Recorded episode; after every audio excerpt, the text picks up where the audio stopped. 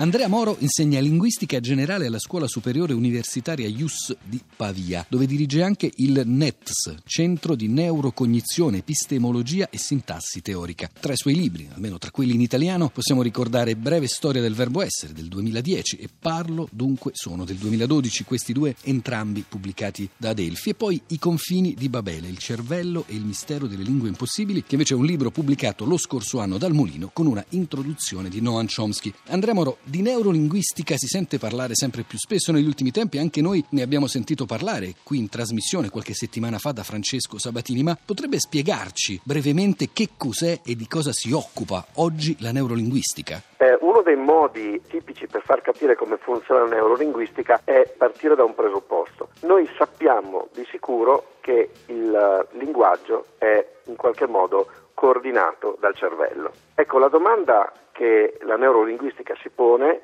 è non solo se il linguaggio è coordinato dal cervello, cosa che sappiamo appunto, ma se anche le regole del linguaggio sono in qualche modo condizionate dalla struttura del cervello. Dunque quello che deve fare un neurolinguista è prendere la descrizione delle lingue umane, le grammatiche, prendere quello che si sa del funzionamento del cervello e verificare che le regolarità delle grammatiche siano in qualche modo condizionate dall'architettura e dal funzionamento del cervello. Questo a grandi linee è il compito della neurolinguistica. E allora, Andrea Moro, la domanda successiva non può che essere questa.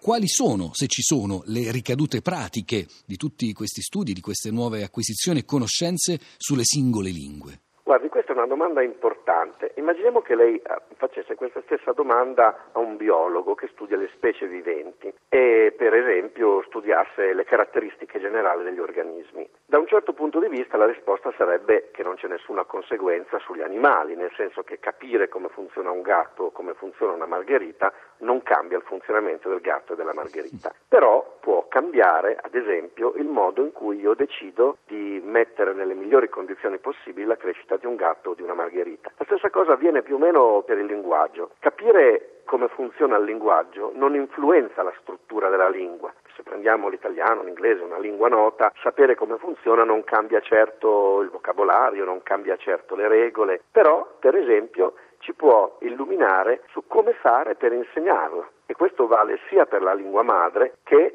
per le lingue straniere. Nel suo ultimo libro, almeno l'ultimo libro pubblicato in Italia, Andrea Moro, lei scrive I confini di Babele esistono e sono iscritti nella nostra carne, che se vuole anche un modo letterario, quasi poetico per riassumere quello che ci ha spiegato fino adesso. Però qual è il riferimento preciso di questa frase? Cioè, in altre parole, cosa sono i confini di Babele e cosa si intende per la nostra carne? I confini di Babele sono ovviamente un modo letterario, come ha detto lei, un po' giocoso per definire una delle scoperte principali della linguistica del Novecento, cioè il fatto che le lingue non possono mutare a piacere. Esistono costellazioni di proprietà che si conservano nelle lingue, poi esistono alcuni principi che sembrano valere per tutte le lingue note. Le faccio un esempio. In tutte le lingue si possono costruire frasi che non finiscono mai. I bambini lo sanno bene perché ci giocano con queste strutture, fanno delle filastrocche. C'era una volta un re, è una filastrocca che ricordo io da bambino, ma ci sono anche canzoni. La Fiera dell'Est è una canzone dove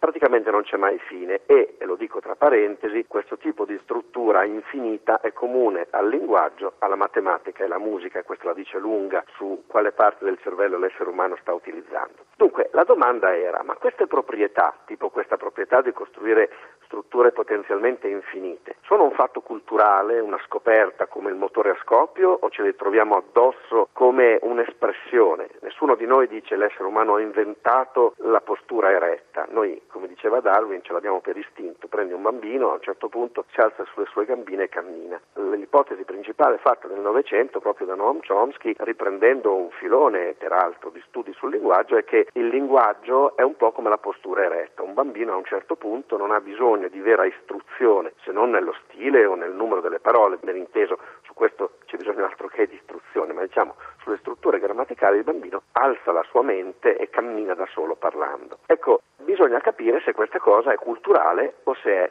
in qualche modo l'esecuzione di un progetto. E come si fa? Non è che si possa aspettare 5.000 anni per verificare i cambiamenti. Uno delle, dei modi per risolvere questo enigma è stato quello di utilizzare i cosiddetti studi di neuroimmagine, cioè degli studi che fanno vedere quali parti del cervello si attivano in relazione a dei compiti. Allora, eh, con un gruppo di ricerca eh, del quale ho fatto parte io, ma eh, facevano parte anche eh, persone come Stefano Cappa, che è un neurologo e lavoravamo a San Raffaele a quel tempo e siamo ancora colleghi, avevamo inventato un sistema che sta nella costruzione di lingue artificiali che non contengono queste regole comuni alle lingue del mondo. Cosa abbiamo fatto? Siamo andati a misurare nel cervello delle persone che cosa accade quando tu impari una lingua artificiale. E si è visto che se si insegna una lingua artificiale che disdice le regole di tutte le lingue del mondo, la rete del cervello che reagisce non è quella del linguaggio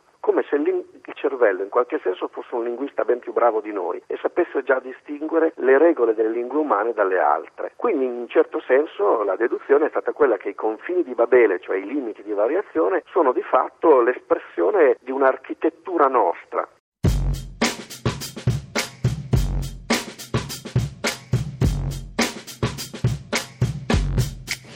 Bambina? Sì, signore. Te la senti di fare una cosa importante per me? Va bene. Va a casa e chiama il pronto soccorso del North Bank General Hospital 803-994. Di che preparino la sala operatoria 6 e che contattino l'anestesista Isadora Tarik 462-2100 interno 2. Fa mandare anche un'ambulanza con personale paramedico e un WKVO. Ce la fai a ricordare, bambina? Pronto soccorso North Bank General Hospital 803-994. Preparare sala operatoria 6 e anestesista Tarik 462-2100 interno 2. Mandare ambulanza con personale paramedico un WKVO. KV. Niente male. Secondo me dovrebbe essere un ematoma subdurale.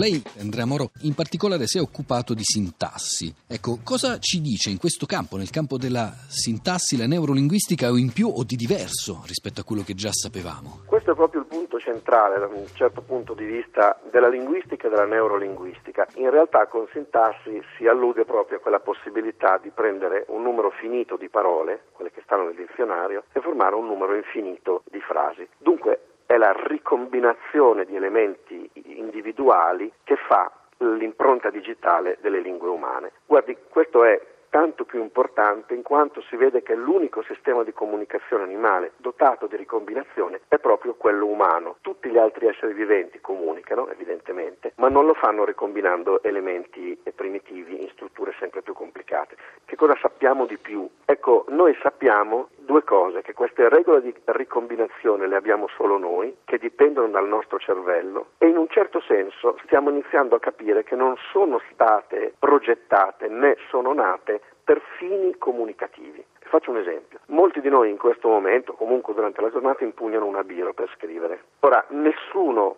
ha mai pensato di dire che la mano si è evoluta per poter impugnare una biro. Noi ci troviamo la mano e con la mano impugniamo una biro e scriviamo. In un certo senso ci stiamo abituando a pensare che le regolarità del cervello che ci permettono la costruzione di una grammatica siano in uno statuto simile. Noi ci troviamo la capacità di ricombinare degli elementi primitivi e con questi noi comunichiamo dei pensieri. Non sappiamo minimamente come funzioni tutta la struttura. Nessun essere umano è in grado di scrivere scrivere ancora e forse mai, forse mai, come funziona la lingua umana. Però sappiamo che questa impronta digitale della ricombinazione è la cosa fondamentale. Dobbiamo anche dire, Andrea Moro, lei fa l'esempio della, della, penna Biro, ma ormai si tende più che altro a digitare sulle tastiere, potremmo dire digito ergo sum, almeno per le nuove, per le nuove generazioni, ma io invece la sollecito con un'altra citazione, una citazione letteraria, Essere o non essere, perché un suo libro era dedicato interamente, cito dal titolo, alla breve, neanche troppo breve perché è un libro di una certa mole, storia del verbo essere. Perché Andrea Moro aveva scelto proprio quel verbo? Eh, dunque, quando da ragazzo dicevo che studiavo il verbo essere, qualcuno mi ha detto ma oltre io sono tu sei egli, che cosa c'è? E in realtà mi sono sentito subito in buona compagnia perché da Aristotele a Belardo, i medievali, i cartesiani, fino a Russell. Pensi che Russell addirittura in un libro di filosofia della matematica dice che è una vergogna per il genere umano che il verbo essere includa idee così differenti. Allora io mi sono tuffato nella storia del verbo essere e ho scoperto una cosa che è una conferma, in realtà è un'altra cosa che invece non mi aspettavo. La conferma è che il verbo essere mette modo evidente gli ingredienti per fare una frase. Nel far questo, e qui viene la scoperta più bella, quello che si vede con questo verbo è che si mettono a nudo le simmetrie della grammatica e queste sono facili da ottenere col verbo essere perché è l'unico verbo in cui permutando il nome che sta prima e dopo il verbo non cambia il significato. Se dico Gianni fu la causa della rivolta o la causa della rivolta fu Gianni, il significato non cambia. Cambiano tante cose però.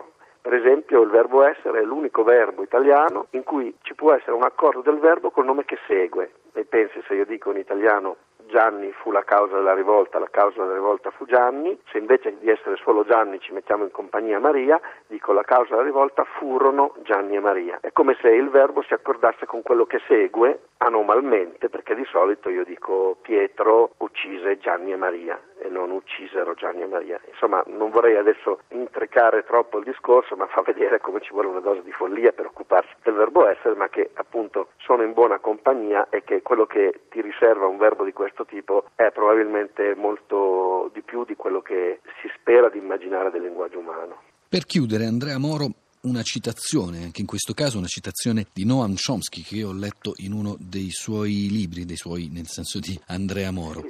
Il linguaggio è più simile a un fiocco di neve che al collo di una giraffa. Fuori di metafora? Per capire questa metafora innanzitutto va capito la differenza che si intende tra fiocco di neve e collo di una giraffa. Dunque, di una giraffa noi sappiamo tutti il collo è così lungo ma non è nato subito così lungo, una serie di mutazioni casuali che avvantaggiavano evidentemente l'animale che le portava ha fatto in modo che eh, le giraffe col collo più lungo potessero accedere a fonti di cibo migliori, quindi sono sopravvissute. Però nella storia possiamo rintracciare tutti i precursori in cui il collo era più corto. Invece se io guardo i fiocchi di neve, la eh, questione è che non esistono fiocchi più semplici di questi, non è che il fiocco di neve un milione di anni fa era una pallina ed ora è diventata una stellina a sei rami. Il fiocco di neve è una soluzione istantanea a delle condizioni ambientali. Ora, perché il linguaggio dovrebbe essere più simile a un fiocco di neve che al collo di una giraffa? Perché nell'idea di Chomsky e di molti che con lui lavorano, me incluso, L'idea è che eh, siccome il tratto distintivo del linguaggio è proprio questa capacità di costruire strutture infinite, l'infinito non arriva a pezzi, non arriva progressivamente, arriva tutto o non c'è. In questo senso, se questa è la proprietà saliente del linguaggio, allora anche il linguaggio arriva tutto in blocco, arriva come un fiocco di neve, non c'è un pochino meno dell'infinito, poi un pochino più di un pochino meno dell'infinito fino ad arrivare all'infinito. Però c'è anche un altro aspetto su cui insisto forse più io nella questione del fiocco di neve, è che, è che tutti i fiocchi sono diversi. Ecco, in un certo senso anche le lingue umane sono tutte diverse le une dalle altre, ma la diversità non implica evoluzione, perché noi non diremmo che una nevicata era più semplice un milione di anni fa e più complicata adesso. I fiocchi di neve sono tutti diversi, ma sono la variazione su un tema comune, un po' come le nostre facce. Noi tutti abbiamo facce diverse, ma nessuno di noi ha una faccia più evoluta di un altro. Abbiamo semplicemente delle variazioni. Ecco, allora sembra che il linguaggio sia due cose. Primo, sia in quanto capacità di produzione infinita nato in blocco, in modo più simile appunto a un fiocco di neve, e dell'altro che le variazioni tra le lingue non siano variazioni evolutive ma di mutamento. Ma questo ci dice solo una cosa, che sappiamo ancora ben poco e che la strada per andare avanti nella neurolinguistica ma anche nella linguistica teorica è ancora non solo aperta, apertissima e non sappiamo nemmeno se riusciremo ad andare fino alla fine.